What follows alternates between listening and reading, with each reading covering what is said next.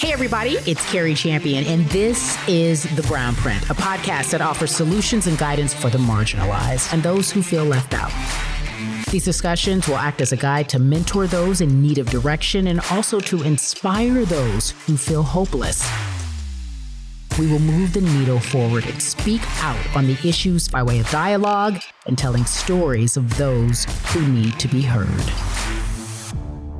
you know, now I found myself at this point in my career where I realized I needed to take my own advice and I had to tell my own story as well. And it wasn't easy, but I felt like, you know, if I'm going to be held up like a role model for this next generation of young leaders, then I better be doing the work to make sure that I'm telling more of the story, more of the truth. I mean, anyone who has ever known what it is to be overlooked, undervalued, overwhelmed, othered, this is your story. I'm really excited for today's guest, and I'll tell you why. Um, I've watched her from afar, admired her from afar. Uh, always thought on the outside looking in, she was just so well put together and she had everything going on. I mean, from career to, you know, what she looked like aesthetically, personally. Um, so I get to dive deep with Elaine Welteroth. You may know her uh, as a New York Times bestselling author and award winning journalist. She's been in the print industry for years. She was at Ebony Magazine, Glamour Magazine, but she became known arguably to the world when she was announced as the youngest editor in chief at Teen Vogue. That skyrocketed her career. It put her on a path, I believe, that perhaps most didn't think would happen. But what I loved about her uh, and what I do love about her is her willingness to be honest about what it takes to get to a certain level. And then when you get in that rarefied air and have that rarefied position, that's not all that it's cracked up to be. So many people look at others and think the grass is greener, outside looking in, this is what I want to do. But you don't know what it takes. So in today's Brown Print, she explains when she was at the height of her career, publicly and professionally, uh, how difficult it was, but she knew she had to do it. She also talks about her way to the top. And it was interesting. I learned a lot. I may, I may have quietly shed one or two thug tears because I like to cry a lot now. But arguably, so far, this has been one of my favorite guests in the Brown Print. Sorry, no no disrespect to everybody else who came on before, but this was a good one. It was a good one. G O O O D T. That's what how you spell that. It was a good, a good one. Ladies and gentlemen, Elaine Welteroth. I like to start every podcast with a personal story, and I don't know if you'll remember this. Oh my gosh. But, but I want to say May 2019, mm. right? We could all go outside, and Michelle Obama was holding an event at UCLA, my alma mater, mm. and you were there mm. among the people that we were encouraging. It was National Signing Day, if you will, for college students, and we were encouraging a lot of students to get out and talk about what school they were going to. And you know how she's so big on education. Um, and that was my first time seeing you in person. And I thought to myself, I love how comfortable she appears in her own skin and so well put together. Wow. And I think it's hard to do that in a world where people often look for us to be perfect um, and have answers, and we're just being ourselves. And that's what I sensed from you, just being yourself. And that was just a beautiful way of meeting you from afar, just Aww. so you know. Oh, Cari they're bringing it was beautiful. Yeah you remember right? Very very very kind. Wow that yes i do remember that day vividly. Um that was really really fun and overwhelming. There was so many i think that was like the the livest um stage i've ever stepped onto. It was like i mean it was it was like a stadium full of uh folks uh, seniors in high school who were ready to go into college and there was so much energy backstage like you know Wait was there and um, just yeah and just even like waiting in line to meet mrs obama and take a picture with her was just like everyone was buzzing like little kids. It was really exciting. Was that your first time ever meeting her? No i, I no i had i had met her. Actually fun fact my very first magazine um, internship experience like on set once i had already gotten my internship at ebony magazine was shooting a michelle obama cover and yes like how amazing I, I, was like we could just drop the mic right here i was like 21 years old and i was just like it doesn't get better than this like this is this is actually it for me i peaked early i'm done You're like, life is over. Right. I've done it. Thank right. you. No, that was remember for me. I she didn't know who I was, obviously. So so it was sort of a re and I think I've met her in person and maybe one other time, but it was sort of you know each time it's like a reintroduction. I yes, I did. I actually interviewed her. I think the year prior, but it it already it always feels like the first time when you get to she is so regal and so amazing. That was like one of, of one like a highlight of my of my my life. I really truly enjoyed her. She's just she's something special to behold as well. Yeah. But with that being said, um, I we got to go back. It's interesting in the world that we live in in social media. People um, have platforms, and you don't necessarily know how or where they came from or how they came up. And then all of a sudden you look around and they're everywhere and you and you're interested and you're curious um, about their rise. And the point of the brown print um, for me specifically was to create um, almost as if it's a, a, mentorship if you will a guide for people who are in different areas uh, different professions who are looking for advice. They're looking for answers. They're looking for an example of what they want to be and they want to hear from those who've been able to do it so successfully consistently at a high level. Um, and our way especially as as women as black women often we are forgotten and marginalized um, considered you know last not first. And when that happens we we can be discouraged or we can figure out a way to rise within the ranks uh, and become our own. So hard to do, easier said than done. So, by way of background, could you please um, tell everyone about where you grew up uh, and what you thought you would be in life? yeah, I love I love starting at the beginning. Um, I grew up in a small town in Northern California called Newark, California. You've never heard of it, I'm sure. It's not Newark, New Jersey. It is Newark, California. It's a thing. Um, and I did not know uh, the, the, my least favorite question to be asked was, "What do you want to be when you grow up?" Because I felt rest- it was a restrictive question. It felt like there was only a singular answer. Um, it felt like I had to choose one path, one title, um, one thing that would define me for the rest of my life. And it just felt like too much of a commitment. It's like i'm eight. How do i know? You know it was it was just overwhelming. So what i what i did know from a very early age however is that is that i wanted to be great. I wanted a life that was above average. I wanted i wanted to be exceptional. And how I defined that changed over time and was influenced by different things that I saw on television or on in magazines or, you know, in my auntie's uh, hair salon. You know, I, I was sort of pulling in references to help create this collage for myself that defined what greatness could look like for someone like me. And and over time I came to know that what I wanted to be was actually um, something that di- hadn't been defined yet, and there wasn't a single singular title that could capture it all. Um, and so when I discovered a black woman named Harriette Cole, and I saw her doing a, sort of exactly what I wanted to do, which is a number of different things in one career, in one career path. Um, I was like, that, that is it. And I love, I love the name of your podcast, the blueprint, the, the brown print rather, because so many of us did not have a blueprint. We didn't have a black print. We didn't have a, we didn't have a brown print. We didn't have a roadmap.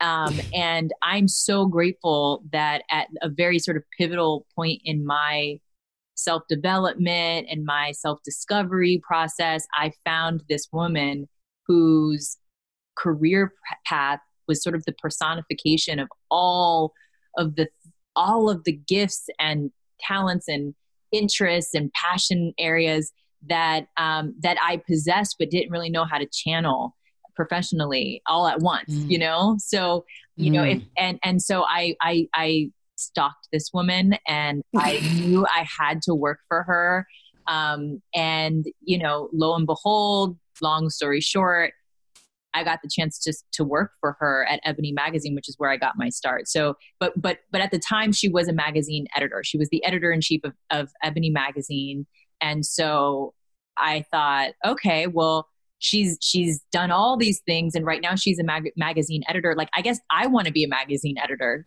You know, it's a mm-hmm. great platform. She was able. She started at Ebony Ma- at Essence magazine as a fashion director for many years, and then she branched off and she wrote multiple best-selling books and she you know had a television presence and she had a before there were podcasts there were syndicated radio shows and mm. she you know she just she was a renaissance woman and mm. i i didn't know that we had permission to do that and so seeing her mm. do that gave me permission to it, it, be that myself and step into that so so yeah that's that's what i discovered i wanted to be when i grew up Okay, so wait a second. You didn't know you could be all of those things because you didn't have permission. What do you mean by that? I mean, I felt like I had to choose a box to check. I felt like I had to choose a box to squeeze myself into. You know, I thought I have to choose a safe and secure career path that everyone will understand and you know so I, I, at one point i mean i started school college um, studying psychology i thought I, sh- I should be a psychologist because my mom always called me oprah winfrey and deb uh, she used to call me young barbara wawa because i she was like you are always getting everyone's business. You are always asking why. And then what happened? Like uh, you know it's always who who i was and i and i thought well uh, then uh-huh. maybe i should be a, a psychologist because people tend to share their stories with me and feel safe, you know, just opening up. Um, and I'm really, in, I'm really interested in people and how they think and how, what makes them tick and how to help them heal and sort through their feelings and thoughts and passions and all that stuff. But ultimately, then I took my first um, psychology class and I looked around and I was like, nobody has a cute outfit on in here.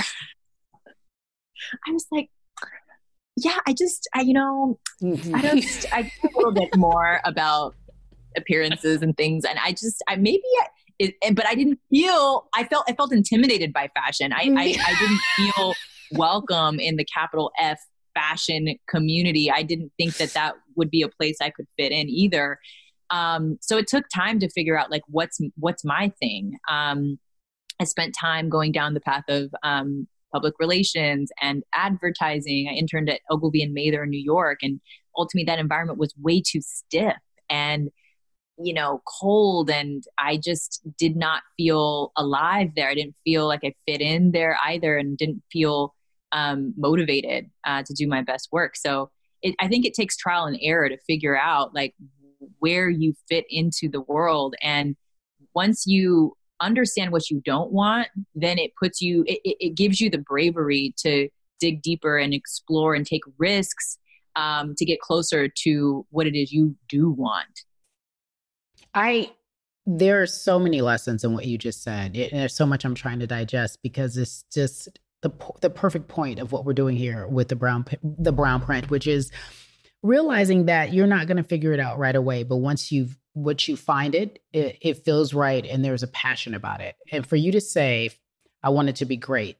And I wanted to be great at whatever I did, whether I did a bunch of things. And I didn't know that we had permission to a bunch of things until I saw it with my own eyes. And then I could then dream what it would be, but just for me. So let me delve into this realm and delve into that realm.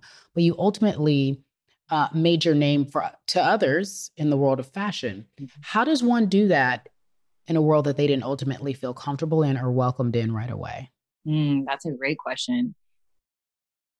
Um, well, I will say I sort of fell into fashion. I, as I mentioned, like I ended up chasing this woman, Harriette Cole, all the way to New York and uh, started interning for her at Ebony Magazine, where, you know, as we know, unfortunately, um, which is the case for a lot of you know black owned businesses, black media was very under resourced, and so um, the upside of that is a, a young, hungry intern like me got to wear a lot of different hats and you know acquire a lot of skills very quickly. And what I learned when I stepped into that role is, oh, I'm the beauty and fashion department. okay?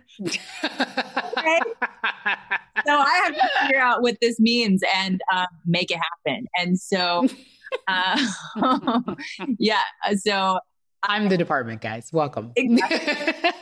By the way, the best experience ever, though, comes from those opportunities and those jobs where you do it all because you wear a lot of different hats and you become, if you have that, what you have, which is that that intestinal fortitude that says I refuse to be less, only great, you become so invaluable, as you all know.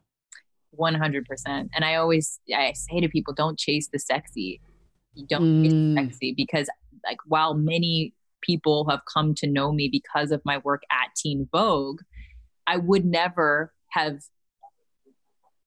ascended the ranks at Condé Nast and become the editor in chief at 29 had I not started in the trenches at Ebony magazine, learning how to do everyone's job. And and you know, so by the time I got like it, Ebony at the time wasn't necessarily considered a sexy place to work we were in the middle of turning around a magazine um, you know and trying to make it trying to refresh it um, which by the way was a very important skill set to learn and, mm-hmm. as we mm-hmm. all are experiencing we're all in the midst of a of figuring out how to pivot professionally and and person in our personal lives so for me being thrown into that environment at ebony magazine you know in the middle of the recession of 2000 i was started in 2008 um, but also being able to document the you know the rise of president barack obama and being able to be on set my second week on the job with michelle obama uh, to be able to be a little you know pa on set who handed one of her friends a tampon when they needed it. Like that to me what i had so much pride. I was like I'm the tampon girl for Michelle Obama. Mm. Like, um, like I made it. I made it. Like, mama, I made it. Drop the mic. Uh-huh, like, uh-huh, so uh-huh. I had the most enriching experiences um, in that experience that other people kind of put their stuck their nose up at and said like, why would you want to work there? And why, you know, and um, but I value I value every year that I spent there um, because I wouldn't be the professional that I am. I wouldn't have become the young leader that I became without those experience, those formative experiences.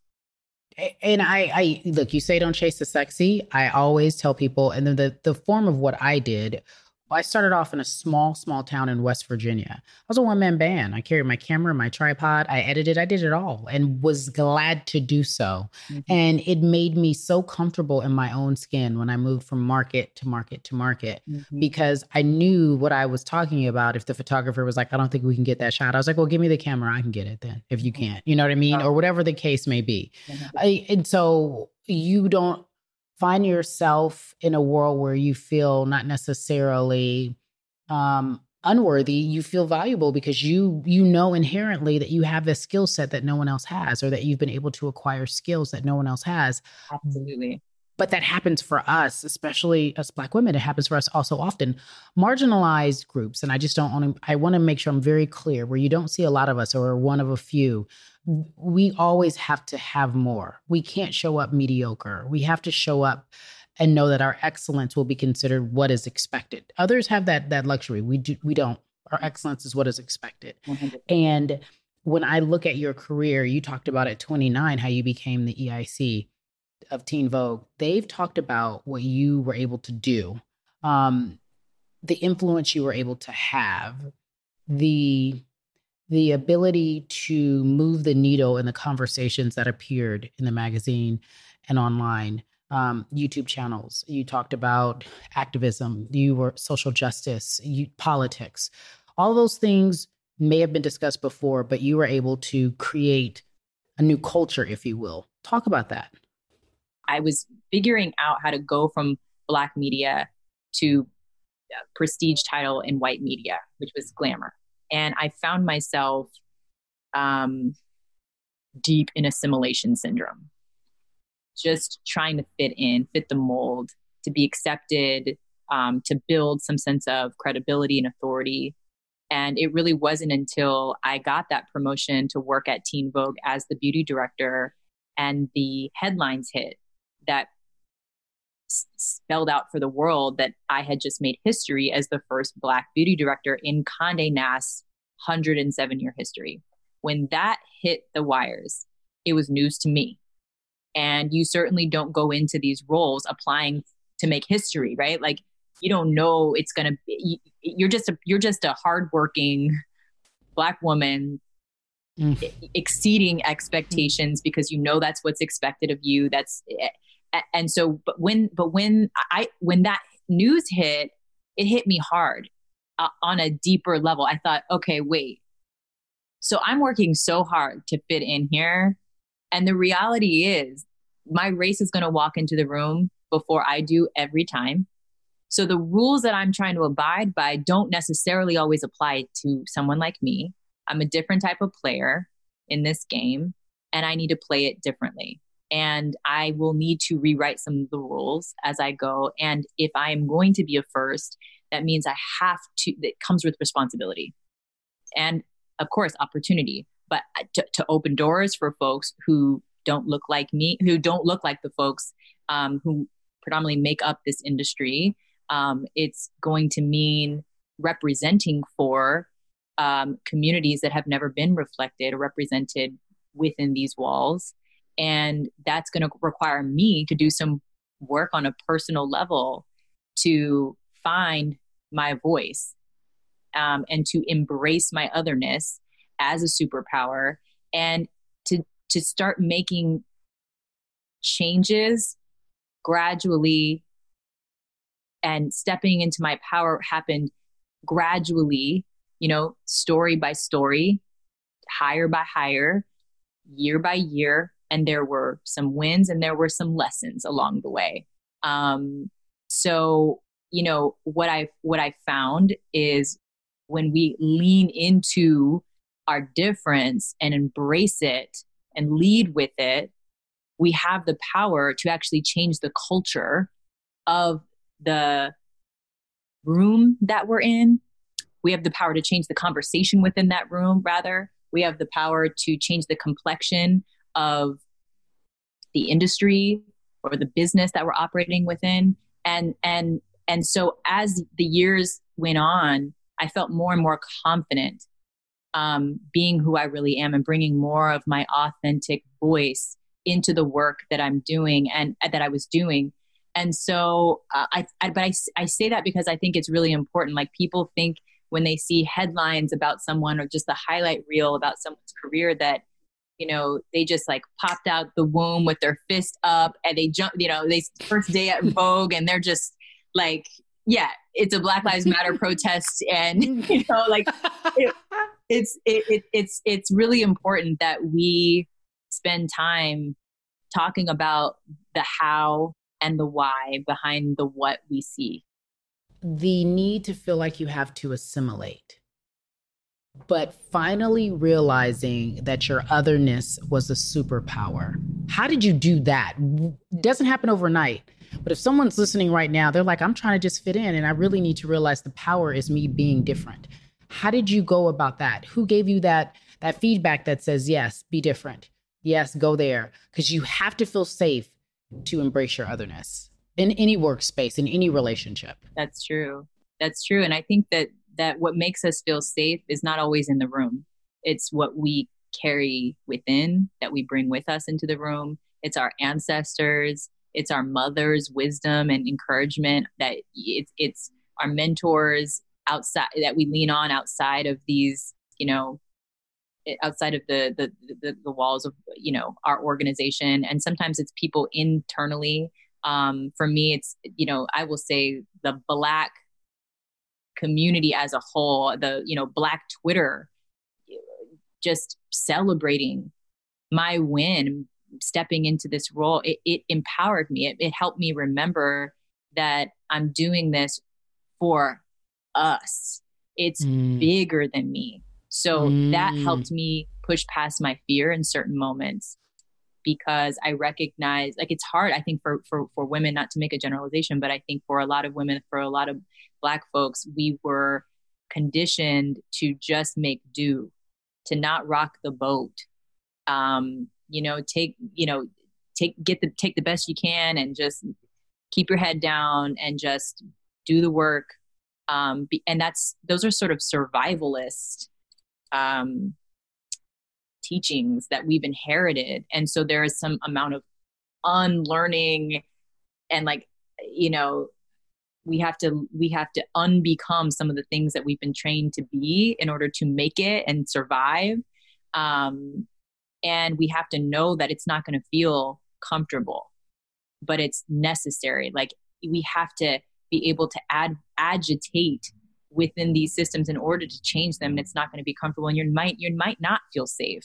But you have to remember that you're not it's harder when you're advocating for yourself when you're a woman when you're a black person when you're when you're other and when you're in a, minor, a minority group um there's a lot of messages that tell you like are you are you really worth that? Or do you really want to risk that? Or like gosh you have no fallback plan. Or like who else is going to hire you? Or what if what what if, what if they say something about you and they ruin your reputation and call you difficult and and it, it makes it harder for you to get a job or i i really where's the church plate i need to give no where's my do we have the offering guys guys if you're listening right now i need y'all to pass this plate around because she is preaching to my spirit right now put in your little $20 um and we're gonna pass this offering plate around for everybody because this is a word. Like, I'm not kidding you. I find myself as I've adventured uh, left into working on my own every single day that I require me to be me, the, the, every single day when I stand up for myself and what I want to do to be great or what I want in my work environment, because I am my own boss, I am an independent contractor. I always hear, Oh, are you being too difficult? How do we unlearn that survival, just just get along mentality? How do we unlearn that? outside of just pushing the envelope and, and, and staying with it? I, I, think it's a, it's like anything else. It's like a muscle. You just have to keep exercising it, and you have mm-hmm. to also find your um, chorus of support that will remind you who you are and why mm. you're there and why you're doing that work and um, who will also tell you when you're wrong or when you are really being too difficult. You know, you you you you need those people that you really trust. Um, to be there as your sounding board before you go into these rooms or into these negotiations. Um, but I think, you know, it, it's also helpful, you know, not to get too like woo woo, but to have mantras, to have affirmations, to have reminders. So when you feel the fear rising up, you have a counter narrative to, to knock down some of that internalized frankly racism and sexism and and and who am I to isms, you know, like we need, and, and that's part of how I, I ended up landing on more than enough as my book title. And it's a necklace that I wear every day that says more than enough because there are so many moments that I still, you know, find myself in where I'm like, ugh, like I don't feel smart enough. I don't feel experienced enough. I don't feel you know, worthy enough to ask for that, or I don't, you know,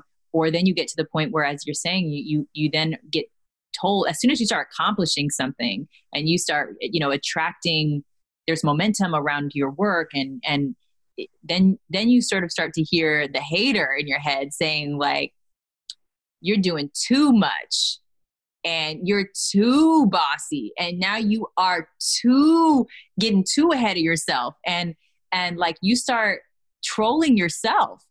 And so i think this idea of like i'm more more than enough even when i am a work in progress and i will always be a work in progress. So like having something to to to counteract some of those narratives that we've inherited that are so unhealthy for our growth. And not just singular growth like our collective growth because the more that you demand your worth and the more you stand in your power the more you set a new precedent for how I can show up. when you left, I know that we talked about the book, but when you left um, Teen Vogue, everyone probably thought the same way they said to me when I left ESPN. They were like, "Oh, ah," you know what I mean? Ah, really? Good luck. And they there was, and then I was so comfortable in my own skin, and also quite frankly fed up because I knew that there was more, and I and I was tired of assimilating and not being my my full self. I just could not bring my full self to work. I'm, I, I was put on this this this this earth to tell stories that make a difference for our community. Um, speak for those who don't have a voice for themselves, and I couldn't do that in all honesty and not in a truthful way. And every time someone told me don't do it, you know, because it had been on my heart for years. I wasn't just sitting there overnight. I didn't wake up and say I'm leaving, but it had been on my heart for years, and I just said I don't have to step out on faith because I just don't know. And all my friends kept saying, What are you doing? Why are you wasting your time? Go. The people who really know me, they're like, Go. There's so much for you. You're wasting your time. Go. You're going to be fine. Don't worry about it. But I mm-hmm. trolled myself, as you talked about, mm-hmm. and I still troll myself, as you just talked about, when I'm getting quote unquote too demanding or asking for my worth, mm-hmm. you know, what I deem my worth. So I love what you stand for and how you are representing in a way that people can see it because i'm visualizing it. I see you living this life and it's it's and it's not always perfect.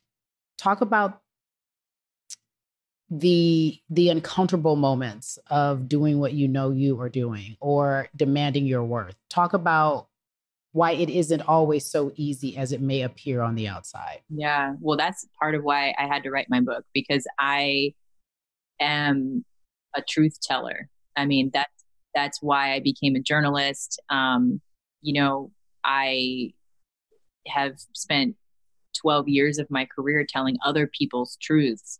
Um, and I felt like when I left, there was so much to say about what I had experienced that would never like would never like what, what do I do with this? What do I I feel like as it, any of us who found ourselves in these positions where we are one of few to be able to do you know to do what we what we were put here to do um, against the odds is sort of like it comes with a responsibility to leave signposts along the way that make it a little bit less daunting and more and, and less isolating for the next black woman who's coming up behind us or beside us.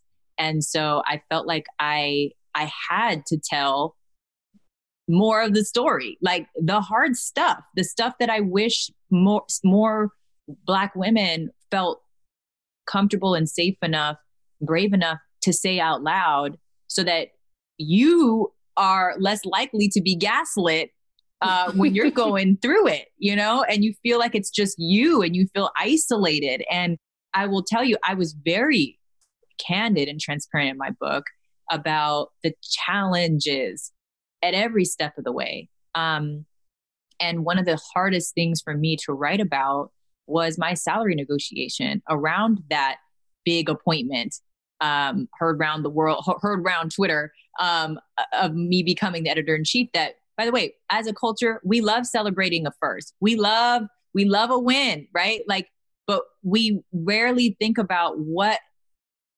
comes with being first. And you know, like we talk about breaking glass ceilings, but we don't talk about the bruises and the cuts that come with it.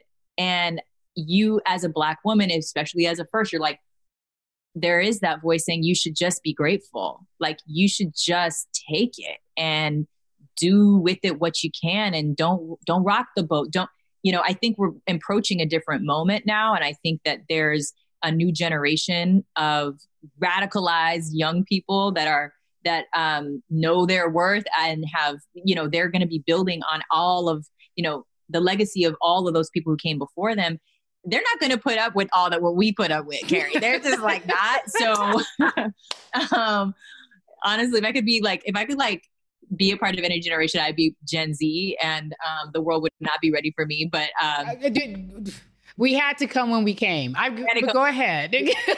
but um, all of I, I digress. While I was, you know, the youngest editor in chief in Condé Nast History at the time, I was also asked to do the job for less than what that job's ever been done for. I was also asked to do it alongside two other people, which broke from precedent in the history of of you know magazine journalism. There's always been one editor in chief, and I was asked to do it alongside two people who I respected and had worked with for years. But it but this triangulation was unique to my experience as an editor in chief. I was also told I would not have an office.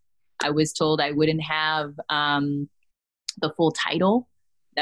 I was told I would like. There were a lot of caveats that were not necessarily captured or reflected in the way that WIN was projected into the world on social media. And so it created this painful um, sort of dual existence where no. I feel like people had this perception of of my power and my position in the world and felt like they're cheering me on. And young people were suddenly overnight looking up to me and asking me to on the street to you know give them advice and take pictures with them.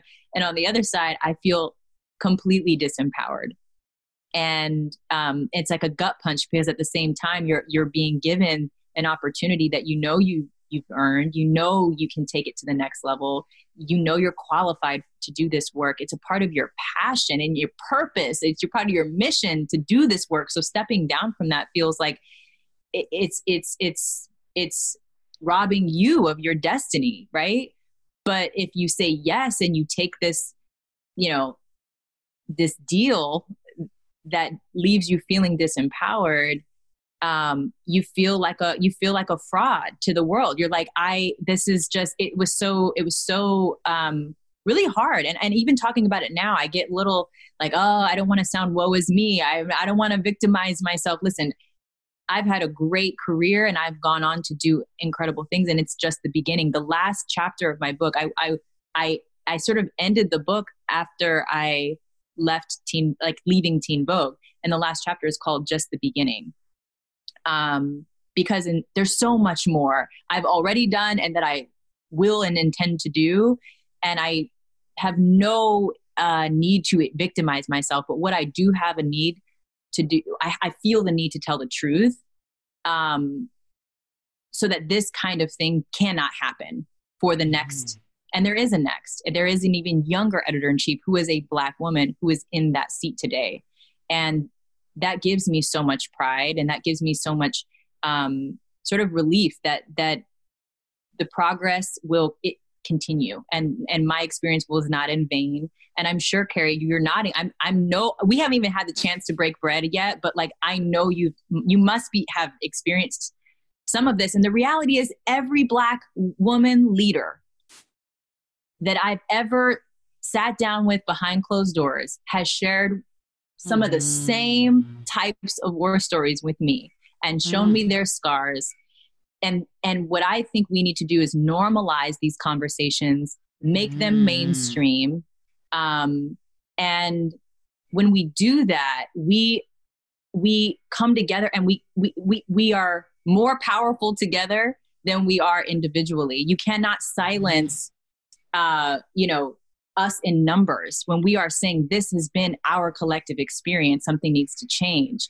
Um, and and so my yeah my I love what you're doing. I love that you're even creating this platform to normalize this kind of conversation so that we can start to help each other cancel out the the the the trolling that we do that keeps us silent and that keeps us feeling like well, I can't, I don't want to fight that, or I don't want to say that, or I don't want to be the one, you know, enough with all that. And, and, and part, part of the title is that too. It's like, it's, I've done enough.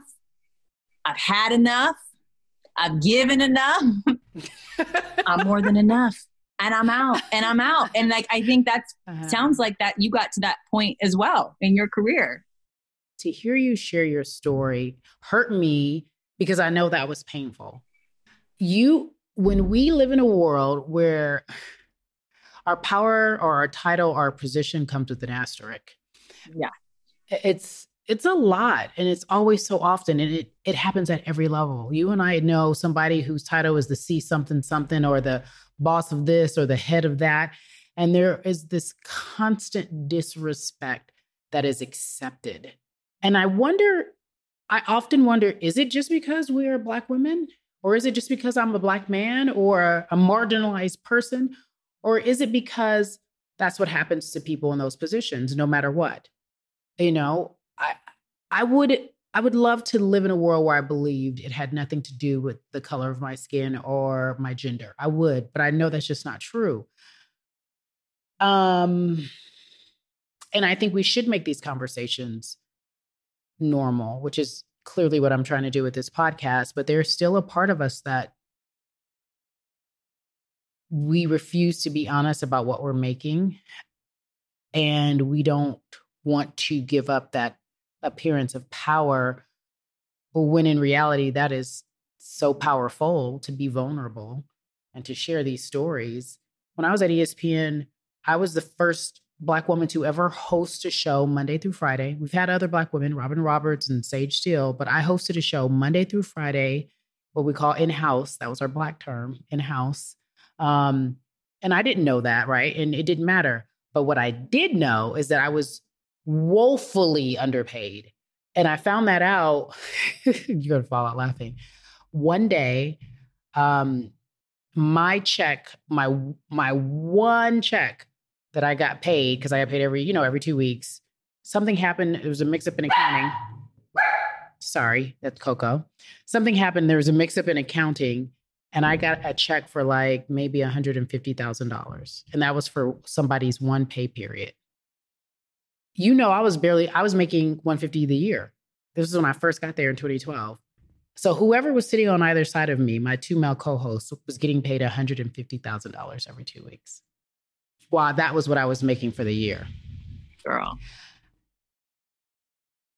The level of disrespect I felt, I didn't expect to be paid what they made, but I was like, oh, you got, oh, you guys really are like, she doesn't fucking matter you better be happy to be here, little black girl. And I remember calling my agent and telling him, and he was like, You should just be grateful. You know, I fired his ass. So that's how I was introduced, and nothing ever changed. And I fought. And I got to the point where by the time I mm-hmm. left, you're like, she's always asking for things. You're damn right. Cause I came in here so woefully underpaid. I'm always asking for things. But what we do is that we don't work for them we work for the lord so we show up every day and we do a great job and we always do i never i never mail it in like i always want to do a great job because that's a reflection of me and who i work for which is not them ultimately i want you to talk about that for you and i'm gonna put my dog i'm gonna put it my i'm putting my thing on mute because my dog is cuckoo sorry it wasn't easy. It took a toll on my spirit. It took a toll on my mental health. It took a toll on my physical health. Um, and uh, it's it's something that I wrestled with a lot, a lot more than I think even people who worked with me even had any idea because we we sort of put on our armor and we go in and we you know make the best of some bad situations sometimes and we t- you know we were trained up to to make lemonade out of lemons and um I remember when I called, when I was in that sort of pivotal moment where I was offered the job and then I was told, um, you have until uh, like 11 a.m. for this press announcement to go out. This was it was at 10:15. I was told that. So, um, and I was like, wait, but like, is there an opportunity to negotiate to talk about?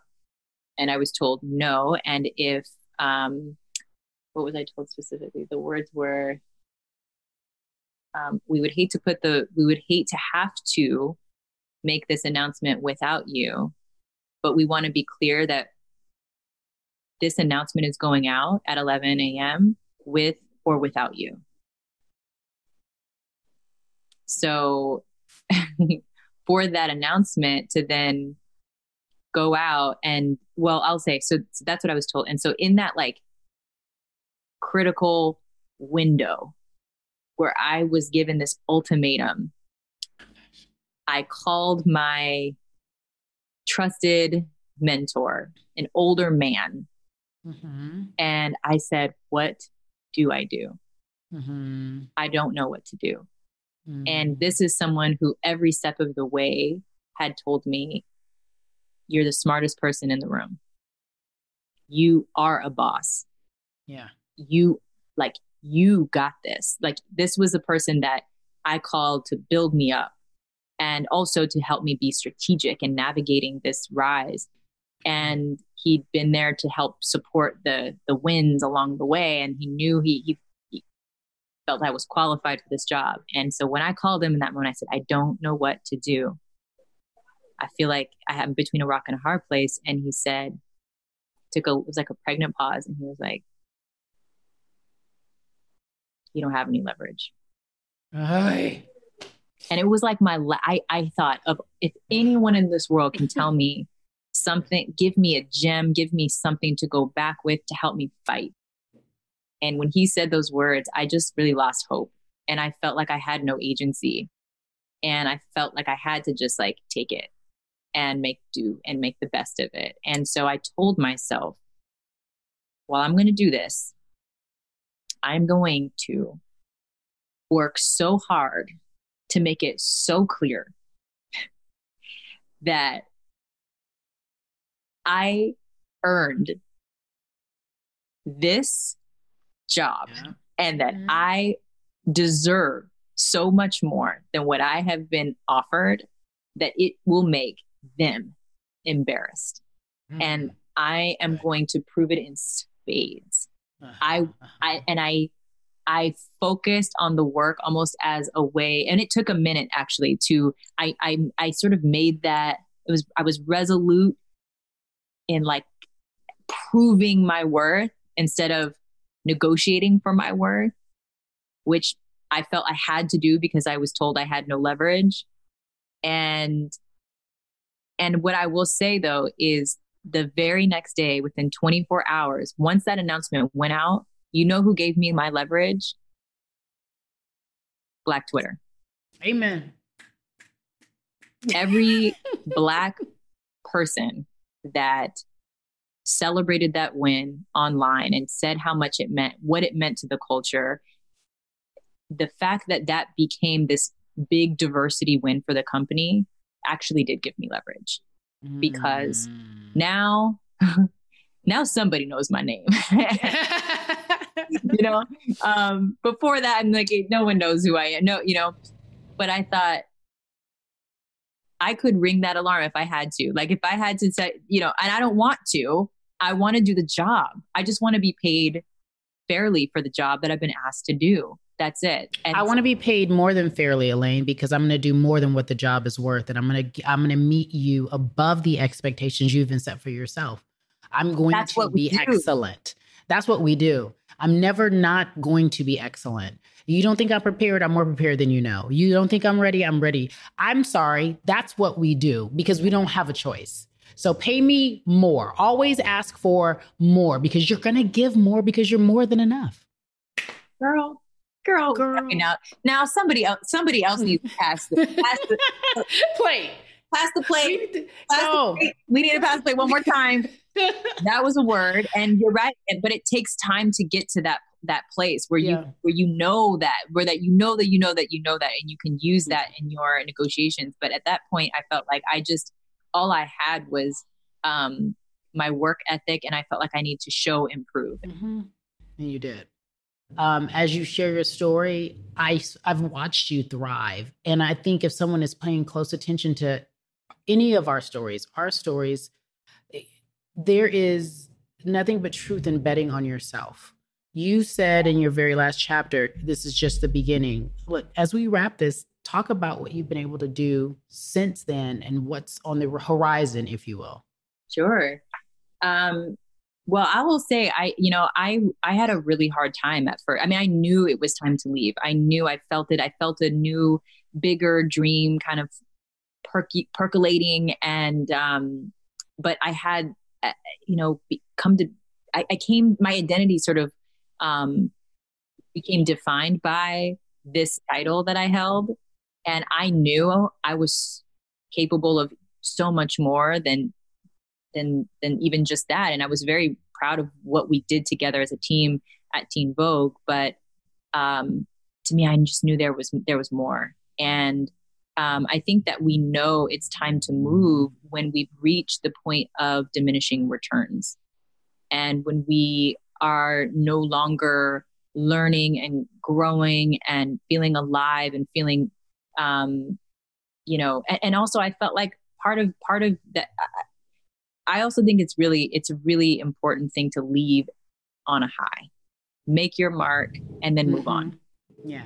Right. Like I don't yeah. want to ever be stuck in an mm-hmm. identity that is too small or in a title or a job um, or in a dynamic with an employer that um, not situated for my expansion. So sometimes you just have to step out. And um, luckily, you know, full circle, for taking it full circle, like I built my business model, if you will, off of a woman, a black woman who whose magazine career truly was the jumping off point for her. It was it was her opportunity to build and learn, eh, you know, um, to acquire skills that she would need in her afterlife. And then, so I always knew, especially coming in during the recession, I was like, I might lose my job any day. You know, I sort of always lived my career like I might lose my job any day. And so I was always dreaming of what's next. I think you always have to be in the now and doing your work, but thinking about the next and and positioning yourself to be building towards that, like setting yourself up for what's next and then the next next. And so um I always knew I, that magazines were first. We're going to be the first big mountain I would climb and that there would come a point when I would need to take a leap of faith. So my whole career, I, I spent checking in. I would have moments of checking in with myself. Have I reached the point of diminishing returns yet? Okay, I have to stay for. I haven't learned everything I've I was meant to learn here, so I have to stay. Even if I feel like I got it, I want to go. I have to stay. There's more to learn. But I reached the point where I knew very clearly it was time to go. But um, I struggled with it you know, and and um, it was a, a, a conversation with someone I really love and admire and respect um, that gave me that gave me my courage or reminded me of my own courage to go ahead and walk. And it was Ava DuVernay, and um, she kind of heard my whole story, and she just leaned in and she said to me, "Do you want to know what I think?" you're Ava DuVernay. I definitely want to know what you think, like, please. And she said, I think the universe is calling you to be a little bit braver right now. Hmm. I could never unhear that. And I I've carried that with me every step of the way in my in my afterlife, in my editor afterlife. Like universe calling is calling you to just be a little bit braver. And I, and it's not just about blind faith. Like I also was very strategic and I had a vision and an actual vision board. I had a whiteboard in my office at Teen Vogue that I would build on. And I knew the different divisions that I wanted to develop and what I wanted to make um, financially, how much money I wanted to make in each division, and um, and a lot of it was like really just doing what I was already doing for a company and doing that for myself. I, my job was very multifaceted. A lot of our jobs are very multifaceted. So, you know, it was just about doing more of what I wanted to do and less of what I didn't want to do, and to do the whole thing for myself and really take a bet on myself to to see how I could maximize my earning potential and really participate in the in the revenue that I had been generating. I wanted to be able to participate in the revenue I was generating. So I just, so I, I set out to do that. And I said, you know, I, my goal is to, my, I was very focused on making at least my salary um, mm-hmm. as fast as possible. And I will tell you, I made I made up my salary, my mm-hmm. highest salary at the at like the the the peak uh, you know, mm-hmm. peak of my career in mm-hmm. magazine journalism at Condé Nast, I made up my salary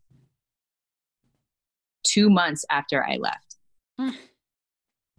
And that is not braggadocio. It's not a brag. No. Or, you know, people say bragging no. is good. I, am not really a braggadocious person, but I say that because I want people to know mm-hmm. that is possible.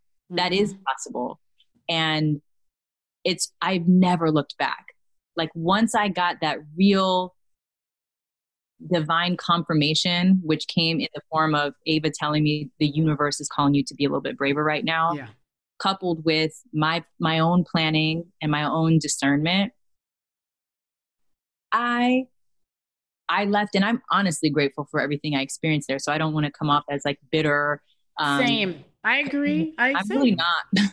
I'm really not. Yeah, not bitter uh, at all. But you, but you just you want to participate in the revenue that you generate. You want to be paid for your worth. You want to be, you know. In my case, it was a little different. I wanted to be someplace that I knew that valued all that I brought to the table. Who wants to be in a relationship with anybody that doesn't, they, if they don't value you? Right. Like that's not healthy. bad relationship.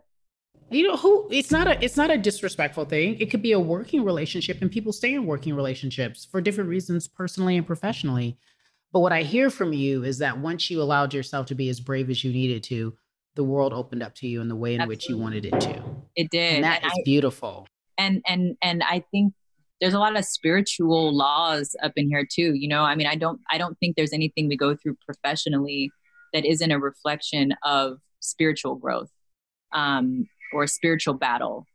Um, and yeah, I, I and I believe really in the power of writing it down. Like writing your vision down and watching how the universe conspires in your favor and just manifest. And I, and again I don't want to be too I don't want to come off as too woo woo but like I'm a spiritual person and I wouldn't I I I have leaned on God's will at God God's guidance the entire every step of the way. And um it's incredible to see like you know, when I left Teen Vogue, I had this whiteboard and I certainly had a couple of things locked down, but I also had some, you know, I had some question marks on that board. Like, I know I want to become a producer.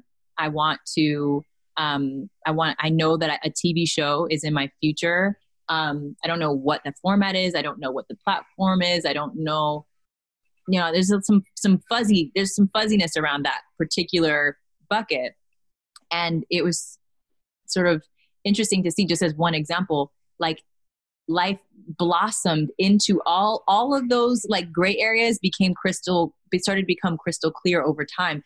I got a call months after i left teen vogue to join the project runway team. And i had never could have never seen that coming. And frankly at first it was a no because I was sort of in, I'm, I, I continue to keep myself in a place where I can make decisions based on hell yes energy, like hell yes energy, or no.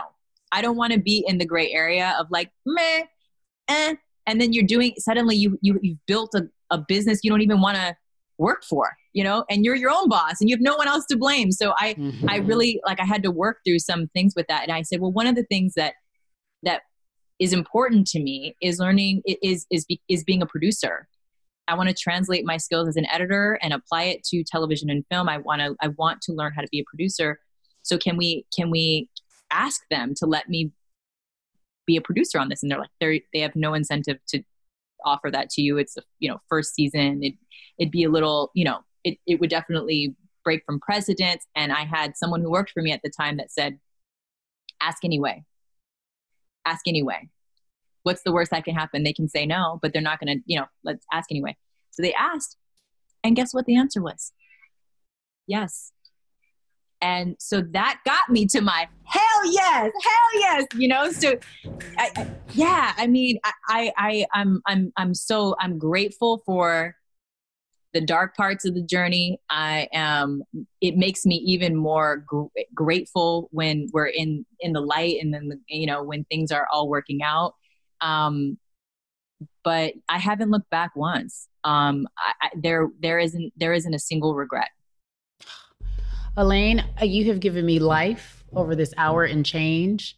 I'm I, I, you can't I can't wait till I tape this intro. I might and by the way, I'm becoming I, I never had uh, tears before. Somehow these salty things keep oh. falling out of my tear ducts. I don't know. If Jemele was here, she'd be like, "There you go, crying again." But I'm just I'm shedding a lot, and that was beautiful. And uh, and I and I did feel for you because I understand your pain, but I'm also rejoicing in all the wonderful things the world is bringing you, and and and the power that you have. And so keep sharing your story. You. I. Thank you, but thank you for just sharing it with us. You gave me life, girl. I want to get off the phone and call. I'm gonna get off this and call everybody. I'm like, y'all. Let me tell you what I learned today.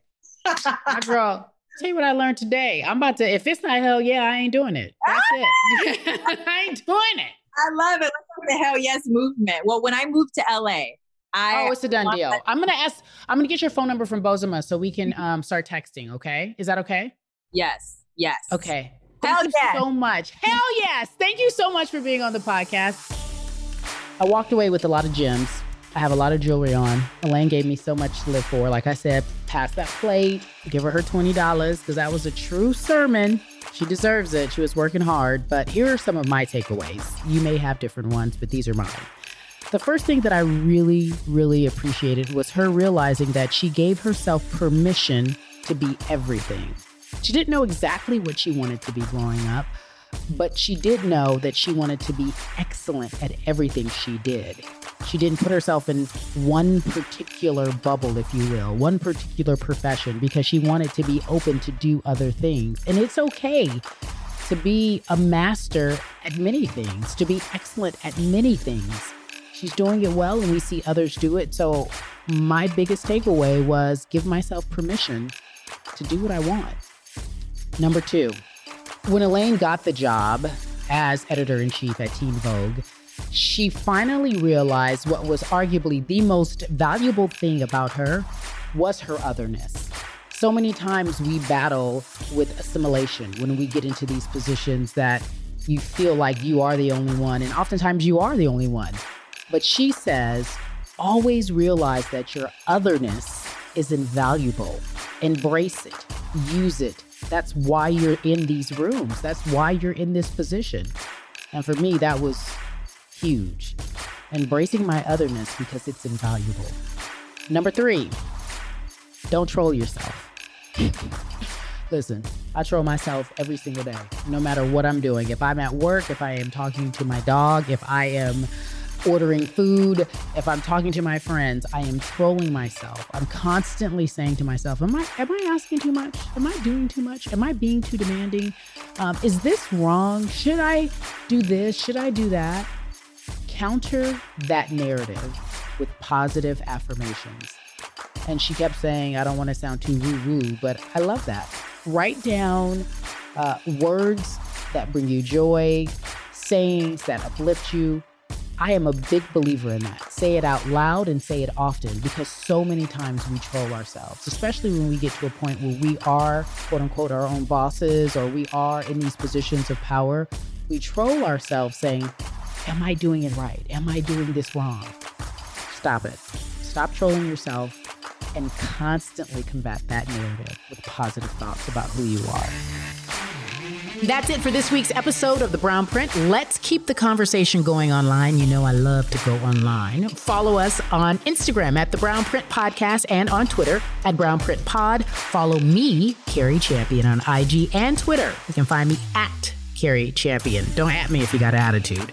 Well, okay. We'd love to hear your feedback. Or if there's a specific topic you want us to tackle or guests that you want us to have on, please reach out to the brownprintpod at gmail.com. Again, at brownprintpod at gmail.com.